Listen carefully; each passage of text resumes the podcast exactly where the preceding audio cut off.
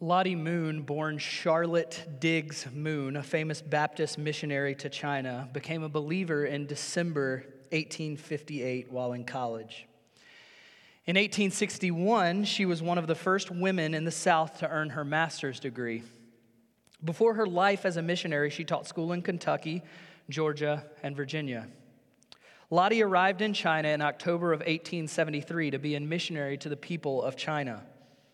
Lottie would spend the next 40 years bringing social reform, educating girls, and first and foremost, displaying devotion to Christ. Lottie died still serving in China in 1912. One facet of, of Lottie's life that is most astounding to me is her singleness. She did not set out to be single, and she even said she had been in love before, but that the potential conflicts of marriage and serving on the mission field in China were just too much.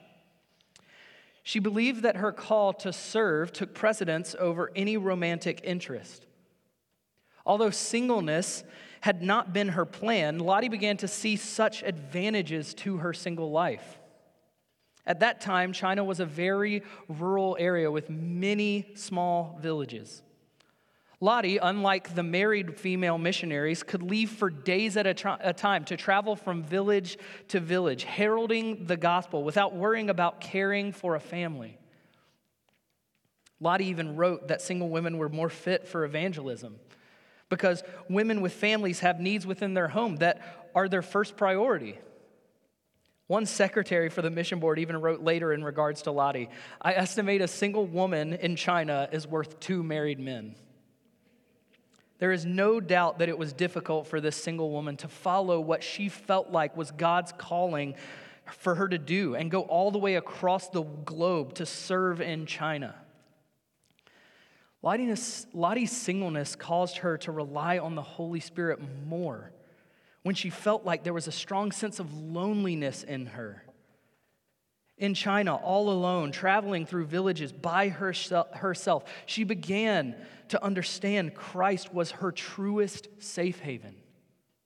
She wrote it many times and in many different ways how being single on the field was the greatest gift because it helped her understand her dependence on Christ and rely on Him more than any other.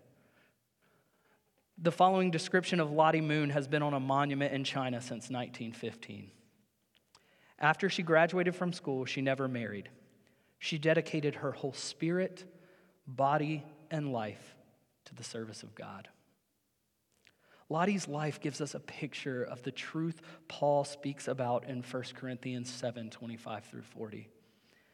A life of undivided attention, undivided emotions, undivided devotion.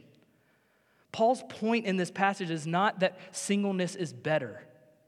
Upon first read, this might seem like the case. Rather, he's continuing to explain what he has from the very first section that we covered three weeks ago until now. That both marriage and singleness are gifts from him. Some are given a life of marriage, and others are given a life of singleness. One is not superior over the other. As we explore this passage this morning, we will see the benefits, and we will also see the potential for failure. Like Lottie, we cannot have lives characterized by division. We have the same call whether we are married or single. I want to look at this call. I want to look at it by giving three commands for remaining undivided. Three commands for remaining undivided. The first command comes in verses 25 through 31. Remember, in chapter 7, Paul is responding to questions that the Corinthians have written him about. These are, there are misunderstandings, and he wants to make sure that all of these believers are thinking correctly about these topics. So, Paul's now concerning at the beginning of verse 25 to start out this section displays that he's responding to a question about singleness from this church. Verse 25 says, Now concerning the betrothed, I have no command from the Lord, but I give my judgment as one who by the Lord's mercy is trustworthy. Paul says, Now concerning the betrothed, or the single person, or the engaged person, the virgin, Then Paul says, he has no command from the Lord, but he offers this judgment. This does not take away in any way from what Paul is about to teach. This does not mean less inspiration is in the following words. All scripture is God's is God breathed. It is his grace and his mercy to us. We must understand at the outset that Paul's answer to the Corinthian believers is judgment based on the mercy from God, which is more reliable than anything Paul could have produced on his own. The first command for remaining undivided, the first command for remaining undivided is to be prepared. Be prepared. Verse 26 says, I think that in view of the present distress, it is good for a person to remain as he is. What present distress is Paul referring to? Is it the lawsuits within the church? Is it general persecution that Paul experienced many times throughout his ministry? Is it the evil of the day? While I think all of these are applicable, I think Paul tells us later in verse 29 when he says, The appointed time has grown very short. This whole section must have this as the heading. Verses 25 through 40 must have this when going to it to understand what Paul is saying. Paul is saying the coming of Christ is quickly approaching, it will not be long. The time is short. He sees trials and hardship, and he wants the Corinthians to understand, in light of eternity, that one's attention should not be divided.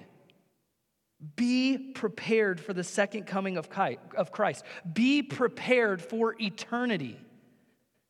Do not be distracted. Verses 27 and 28 Are you bound to a wife? Do not seek to be free. Are you free from a wife? Do not seek a wife. But if you do marry, you have not sinned. And if a betrothed woman marries, she has not sinned. Yet those who marry will have worldly troubles, and I would spare you that. When you read these verses in the context of what Paul is teaching, he is clear to believers to live in light of eternity. Married, single, live in light of eternity. Why is it good for a person to remain as he is? This question that Paul asked Are you bound to a wife? Do not seek to be free. Are you free from wife? Do not seek a wife.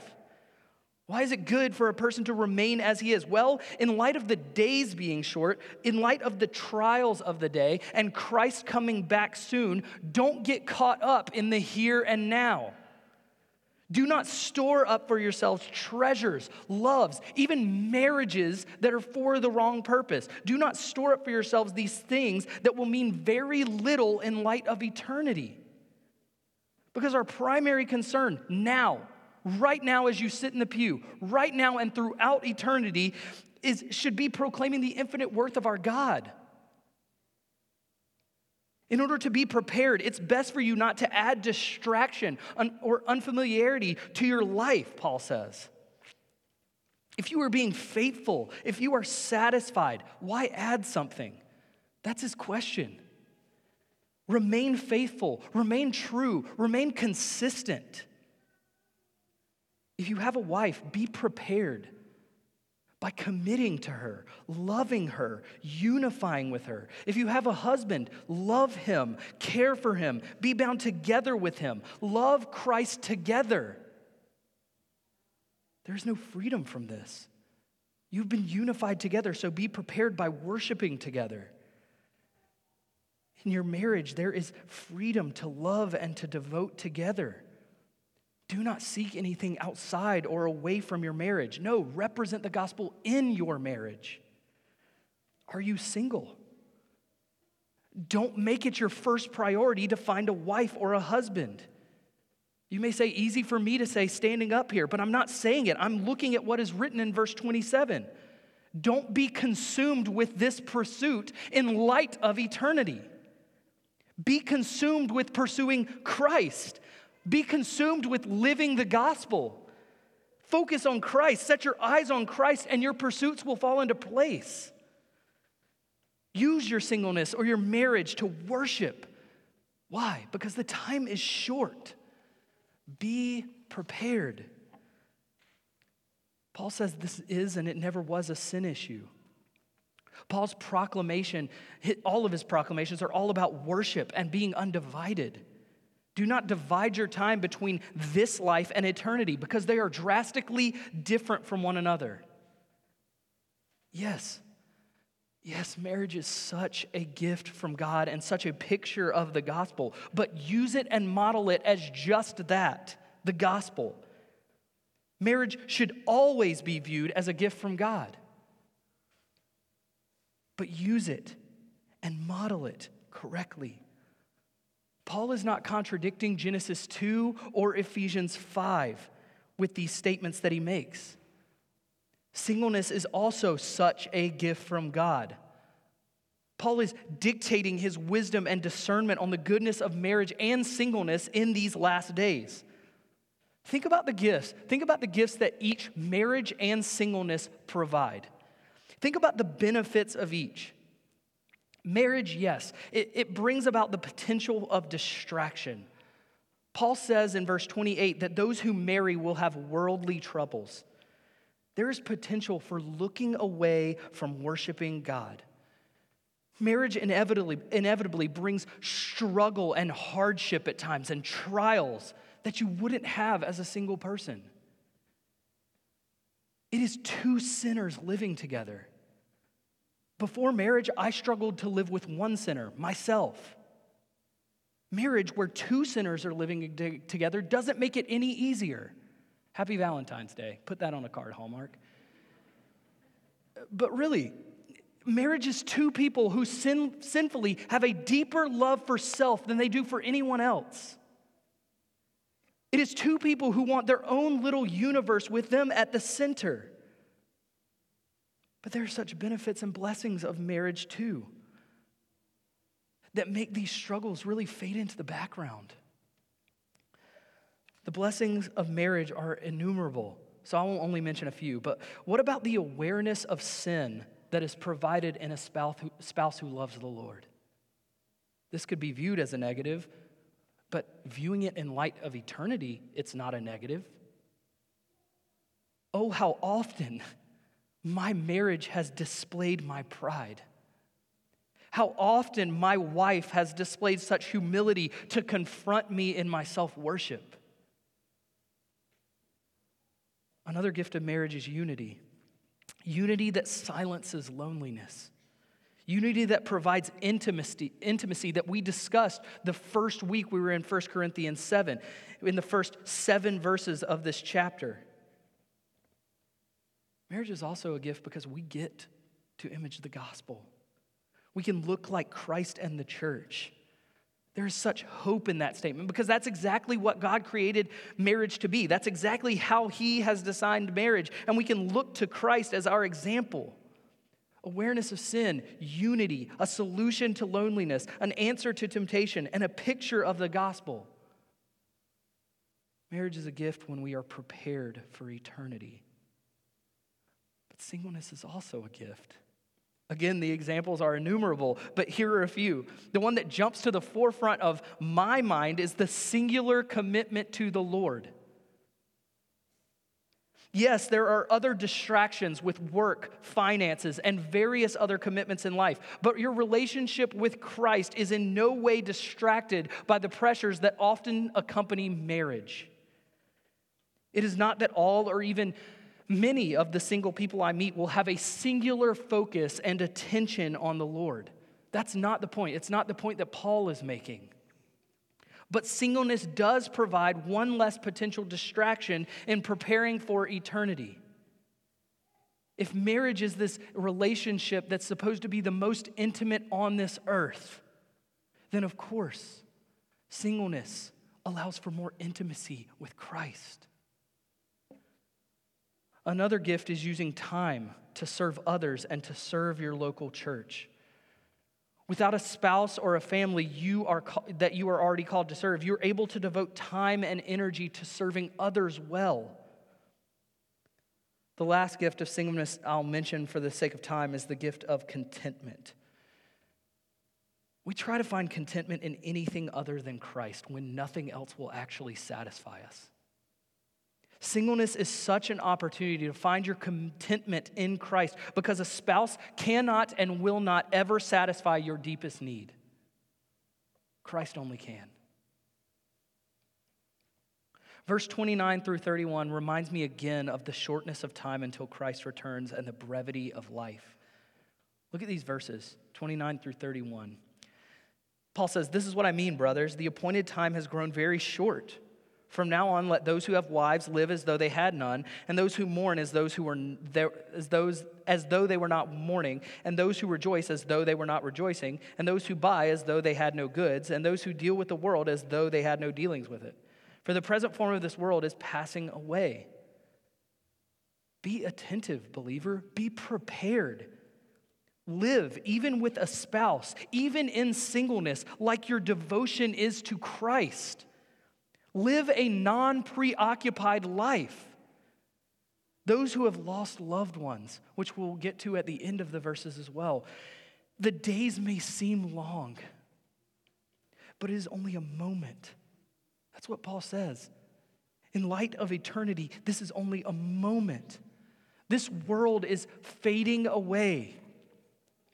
Those who rejoice in this life are rejoicing in, will, in what will be left behind. Those who store up are storing up uselessly because it's going away. We need to stop living like this life is eternity. How fooled are we if we say this isn't eternity and live like this is it? Like this is the ultimate, like this is the end. No, we steward everything. This is our role stewards, faithfully manning what God has entrusted to us for a short time. I think about my marriage, my wife, my kids, and this stewardship and this responsibility is huge. It weighs on me. That's one thing that comes with marriage. So, believer, single, married, be prepared. This sin filled, sin saturated, sin stained world that we so often cling to will be gone. It will no longer be in that sin stained form, it will be made new. So be prepared. Our second command for staying undivided is in verses 32 through 35. And it's be devoted. Be devoted. Verse 32 I want you to be free from anxieties. The unmarried man is anxious about the things of the Lord, how to please the Lord, but the married man is anxious about worldly things, how to please his wife, and his interests are divided. And the unmarried man or, betro- or the unmarried or betrothed woman is anxious about the things of the Lord, how to be holy in body and spirit. But the married woman is anxious about worldly things, how to please her husband. Verse 35 I say this for your own benefit not to lay any restraint upon you, but to promote good order and to secure your undivided devotion to the Lord. Worry oftentimes distracts us, doesn't it? We are not in control. Are our concerns resting in the sovereignty of God? What does Paul say? Paul says, put away the distractions of worry and anxiety. When our focus is of this is, is this world, this life, our anxieties are just gonna pile up. When our focus is eternity, our anxieties take on a new perspective. Be devoted to eternal things like godliness, the bride of Christ, displaying the gospel in your marriage and in your singleness. Paul describes what utmost devo- devotion can look like in the life of the single person. He can focus on worship solely. Again, there are still obstacles and distractions, there are still hindrances. But as a, as a husband, I should be concerned with loving my bride as an act of worship. But it is also one less concern for the single person that they can devote to their own walk and their own worship. Yes, it is good. It is good for the married man to be concerned about his wife, but it would be foolish for us to say that there is no temptation to let that love overshadow our love for God. Is that not a temptation in marriage? I mean, my spouse is physically here beside me to love, to care for.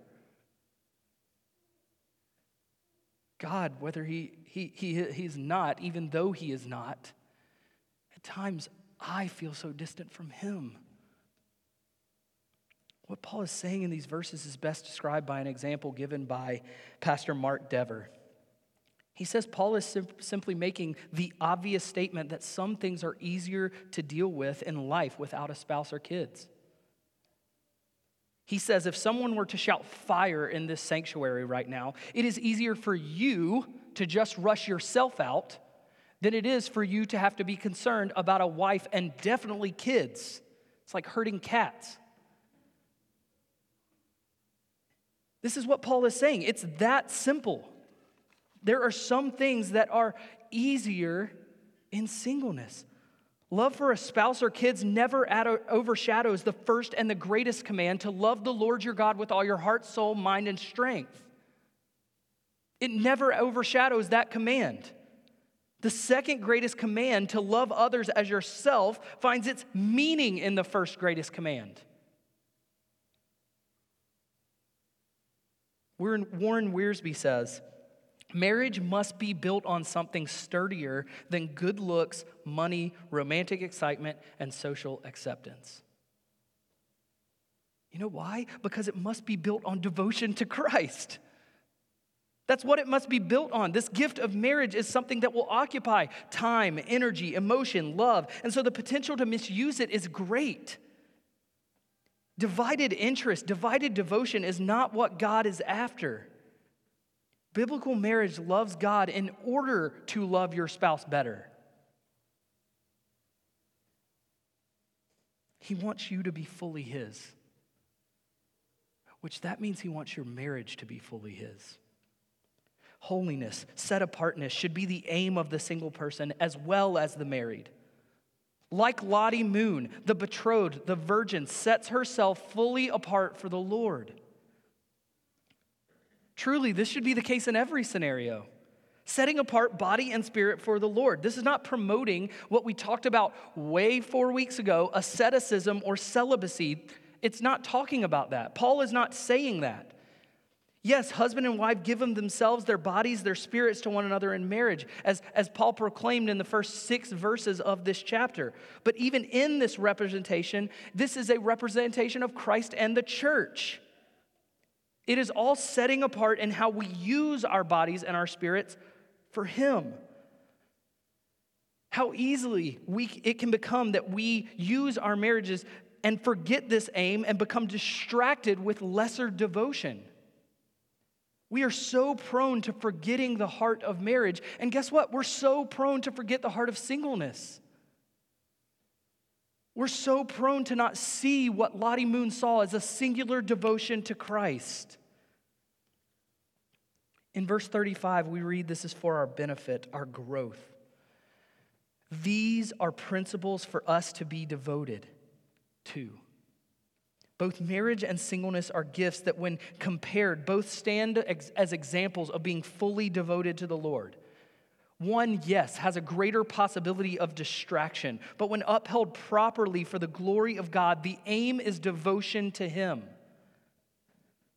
One commentator says both spouses and children can influence Christians to become reluctant to obey Jesus in such areas as sacrificial financial giving and keeping oneself free from worldly pursuits. But they can also greatly enhance one's personal life, strengthening one's ability to minister to families and offering innumerable opportunities for discipleship right within one's own family. So the message is First, be prepared. Second, be devoted. Whether married or single, be prepared, be devoted. Lastly, be pure. Be pure. We see this command in verses 36 through 40. Let me read those again. Verse 36 If anyone thinks that he is not behaving properly toward his betrothed, if his passions are strong, and it has to be, let him do as he wishes. Let them marry, it is no sin. But whoever is firmly established in his heart, being under no necessity, but having his desire under control, and has determined this in his heart to keep her as his betrothed, he will do well. So then he who marries his betrothed does well, and he who refrains from marriage will do even better. A wife is bound to her husband as long as he lives, but if her husband dies, she is free to be married to whom she wishes, only in the Lord. Yet in my judgment, she is happier if she remains as she is. And I think that I too have the Spirit of God. Now, these verses have been debated as far as interpretation over the years. Many interpret verses 36 through 38 as a father giving away of his virgin daughter to be married after she had previously made a commitment to celibacy. Others say these verses are talking about simply a man and his fiance. Verse 36 in the Greek, when it gets to this phrase about this man and his betrothed, it simply says Parthenon autou, or his virgin. Regardless of the meaning, it, it does not change the thrust of the text to us. It doesn't change the meaning uh, overall. The command is to be pure. Again, Paul goes over something that he did way back in verse 2. Look back at, at, at 1 Corinthians 7 2, where he talks about if, you if your longing is strong, if the temptation is there, if your passion for one another is too great, God's, God has provided a real God honoring outlet in marriage. Be pure, do not sin. You can still serve the Lord and be devoted to Him through marriage. Temptation will come. Temptation in itself is not sinful, giving into it is sinful. Make your passion for your betrothed and your passion for God known in marriage. But if you do not have this temptation, if you have your temptation under control, if you know your desire is to remain single, you are better in that state. That's what Paul says. It is better for you to remain single. It would be better without temptation, maintaining all purity, to fully devote yourself in singleness to the Lord. Hasn't that been what he's built up since verse 25? Purity to the Lord is what matters, whether tempted or not. When temptation does come, because it will, remain pure. So marriage helps with temptation, but also oftentimes comes with baggage because, as, as I'm going to say again, two sinners are unifying together to become one. And sometimes that, that coming together feels less like sugar in your sweet tea that comes together and makes this wonderful thing to enjoy. And sometimes it feels more like oil and water. Marriage is amongst God's greatest gifts to me, but being a creature prone to distraction, prone to impurity, I am so prone to misuse the gift of marriage. We all are. But the message from Paul is remain pure in our commitment to the Lord in order to remain pure in our marriages and our singleness. The single one doesn't have the same struggles as the married person, but being pure is the command in both places. And Paul ends by displaying a, another struggle of marriage, losing a loved one. And he ends by displaying the purity and the unity of marriage. In verse 39, it is till death do us part. Marriage is lifelong, it is not eternal. Death continues to make us uncomfortable, doesn't it? Death would be, wouldn't be so hard if loved ones were not left behind, missing so badly the unity we once had. But believe it or not, the Spirit through Paul has already told us how to handle this, how to handle death in the preceding verses. He's already told us. We are devoted to Christ. Our response must be purity of worship.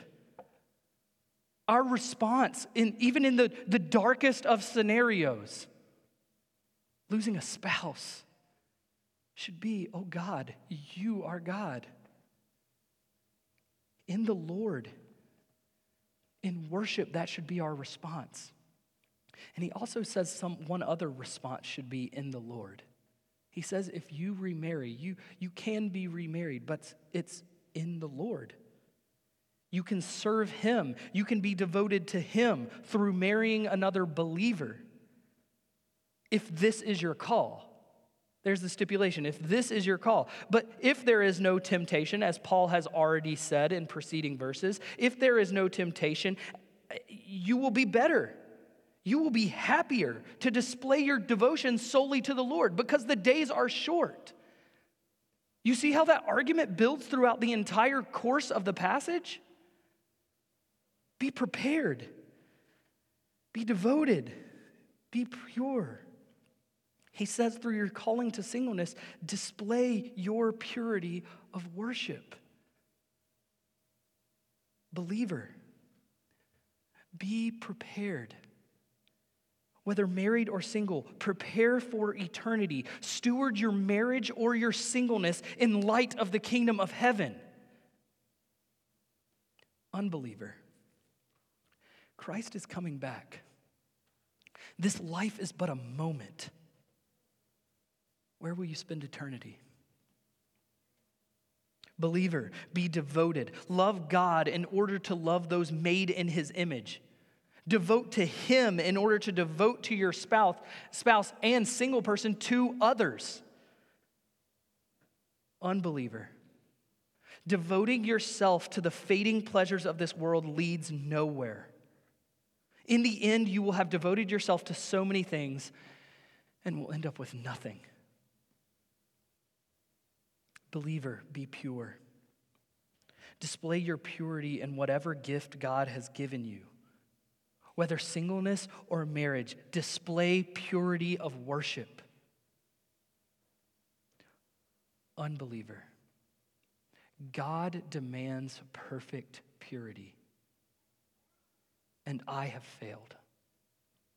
Everyone in this room, everyone in this world has failed. But Jesus bore my impurity on the cross. The spotless Lamb Jesus became my stain so that I can be seen as pure before holy God. May we never forget our future, our hope, our purity is found nowhere else. Let me pray. Father, what a reminder.